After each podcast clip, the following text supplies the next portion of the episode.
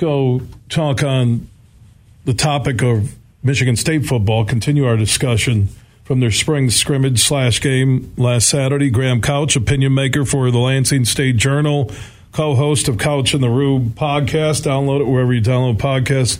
Uh, Graham, from your expectations going into what you watched to afterwards, uh, what stuck out to you about Mel Tucker and his team? Well, I mean, I, I, it's hard to get a ton out of you know less than an hour of actual scrimmaging. Uh, but you know, I think the, the question going in was was quarterbacks, right? And and there had been a, uh, a fair bit of, of sort of internet hype about Katin Houser. Um, and what actually looks to be much more true right now is that it's a, it's a two man quarterback job between Payton Thorne and, and uh, Noah Kim, and and and so I think that is that that's that's the big storyline. Is anytime you have a quarterback position that's open, and you've got a um, what I think is a pretty legitimate battle um, where that is, and uh, I think what we saw from Noah Kim was a guy who's more ready than he was a year ago, and and can make a lot of plays. What we don't know is what kind of sort of game manager is he? Will he take care of them? Will he not throw picks? He had a couple, you know, one ball that should have been picked off, a couple that were off the mark, and and, um, and then Payton Thorne wasn't asked to do a lot in that scrimmage. But I, I think if I had to guess right now who opens, who starts the opener, it would be him.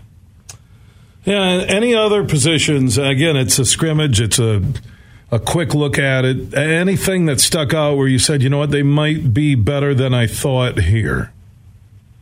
Yeah, you know, I, I think at running back where they've got they've got a number of sort of uh, Big Ten caliber guys at the position, and I think they've got a chance to be okay there. Jaren Mangham uh, transfer looks like uh, you know six two two thirty looks like a guy, and Nathan Carter, uh, you know, transfer from UConn looks like a guy. They obviously have Jalen Berger back.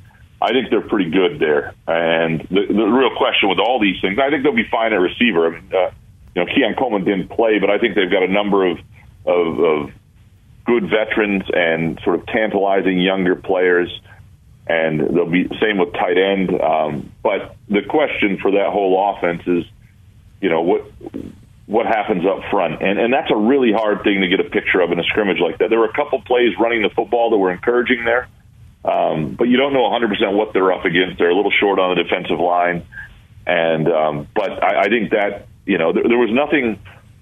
The good news for Michigan State, there was nothing that was really a red flag where you went, that looks like trouble, and and that's half the battle in a spring game, I guess. Eight and four team in the fall, seven and five. Uh, your gut is what, Graham? You're pretty good at reading the future in sports.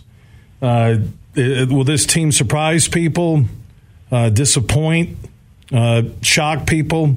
Uh, what's your first gut feeling on it? Yeah, my my gut feeling is this is a seven and five type of team. Uh, if you know if without things. They could overachieve, but we've seen them have teams that went nine and three, uh, ten and three that that oh, you know were really seven and five teams, but outperformed and, and maximized who they were. Um, but if, if all goes, you know, sort of what I expect in terms of they'll have some some things that don't go well, they'll have some things that, that do go better than expected. I, I just don't think they're there yet as a, as a team that can um, can really compete with the top of the league. Now, I could be wrong. If a few of these transfers are better than you think, if there's more solid up front, if, if you you you can make up for things with playmakers at certain positions, and and I do think what's important is that they have better depth, and, that becomes noticeable. That they have some young guys and some players that look promising, and and that that is you know that you can see the growth within the program.